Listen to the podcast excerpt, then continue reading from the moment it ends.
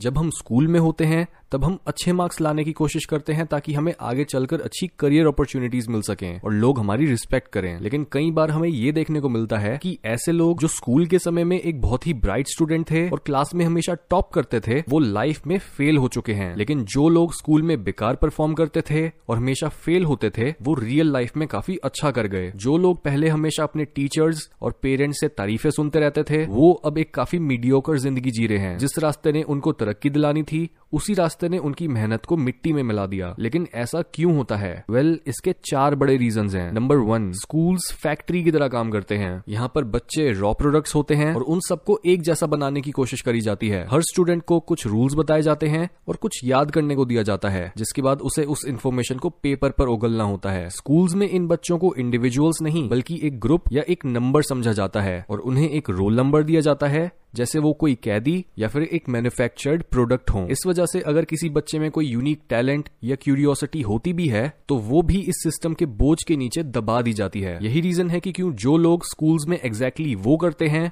जो उनसे एक्सपेक्ट करा जाता है, वो रियल लाइफ में एवरेज ही रह जाते हैं। जबकि फेल होने वाले स्टूडेंट्स अपने टैलेंट्स को खुद ही तराशते हैं और कुछ महान काम कर पाते हैं। इवन महान इन्वेंटर थॉमस एडिसन की टीचर उन्हें बोलती थी कि ये बच्चा तो हमेशा कंफ्यूज रहता है जस्ट बिकॉज़ थॉमस बाकी बच्चों जैसे नहीं थे। नंबर टू स्कूल्स में रियल लाइफ स्किल्स नहीं सिखाई जाती। अपने एक इंटरव्यू में लिंक्ड के सीईओ जेफ वीनर बोलते हैं कि एक्स की वैल्यू ढूँढने से आप कभी भी जॉब नहीं ढूंढ पाओगे। स्कूल्स में आज हमें एल्जेब्रा ट्रिग्नोमेट्री और सेल डिविजन तो पढ़ाई जाती है, लेकिन हमें रियल लाइफ स्किल्स जैसे क्रिटिकल थिंकिंग टैक्सेस कम्युनिकेशन या वाइज डिसीज़न कैसे लेते हैं ये नहीं सिखाया जाता। एक इंसान को रियल लाइफ में सक्सेसफुल होने के लिए एक होलिस्टिक डेवलपमेंट की ज़रूरत होती है। आपकी सक्सेस आपकी स्किल्स पर डिपेंड करती है, ना कि आपकी डिग्रीज पे। लेकिन स्कूल्स में बस आपको एक सपना दिखाया जाता है कि अगर आपके मार्क्स अच्छे हैं तो आपको रियल लाइफ में गारंटीड सक्सेस मिलेगी। यही वजह होती है कि अक्सर जो स्टूडेंट्स ब्रिलियंट होते हैं, वो हमेशा ज़्यादा मार्क्स लाने की कोशिश करते हैं और अपनी सोशल लाइफ या हॉबीज पर बिल्कुल ध्यान नहीं देते। जिसकी वजह से वो बस एक ही डायरेक्शन में अपने आप को ग्रो करते रहते हैं, जहाँ उनकी लर्निंग स्किल्स और मेमोराइजेशन तो अच्छी होती है। वहीं इस रेस में वो पर्सनैलिटी डेवलपमेंट के कई ज़रूरी एस्पेक्ट्स को मिस कर देते हैं। जितना आप ओवरऑल अपने ऊपर काम करते हो और नई नई चीज़ें सीखते हो सक्सेस को पाना उतना ही ईजी होता चला जाता है। नंबर थ्री स्कूल हमें सिखाता है की फेलियर की कोई वैल्यू नहीं होती। रिच डैड पुअर डैड के ऑथर रॉबर्ट कियोसाकी अपनी book why A students work for C students and B students work for the government में बोलते हैं कि स्कूल्स हमारे में फेलियर का बहुत बड़ा डर डाल देते हैं। स्कूल में अगर किसी के मार्क्स अच्छे नहीं आते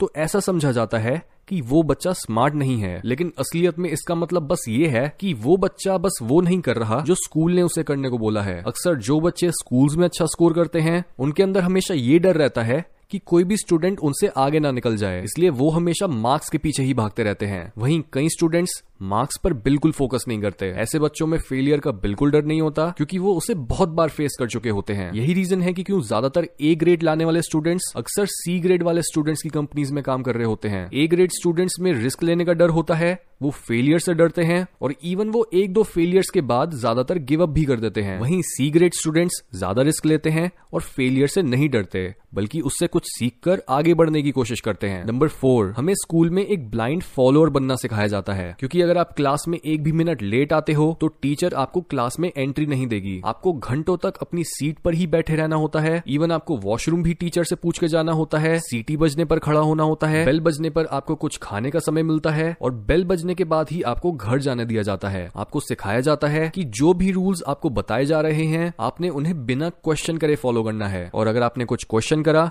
तो आपके घर कंप्लेंट जाएगी कि आप में डिसिप्लिन नहीं है। ये चीज़ रियल लाइफ के रूल से बहुत अलग होती है, क्योंकि असली लाइफ का अल्टीमेट रूल ये होता है कि आपको हर रूल पता होना चाहिए ताकि आप ज़रूरत पड़ने पर उन्हें तोड़ सको। और अगर आपके सामने कुछ गलत हो रहा है तो आप उसके खिलाफ आवाज़ उठा सको। अगर आपके कोई यूनिक ओपिनियंस नहीं है, या आप झुंड को ब्लाइंडली फॉलो करते हो तो उसका रिज़ल्ट यही होगा कि आप एक फेलियर ही रह जाओगे। और यही हालत उन रोबोट्स जैसे स्टूडेंट्स की होती है, जो बस मार्क्स का पीछा करते हैं, ना कि एक्सेलेंस का।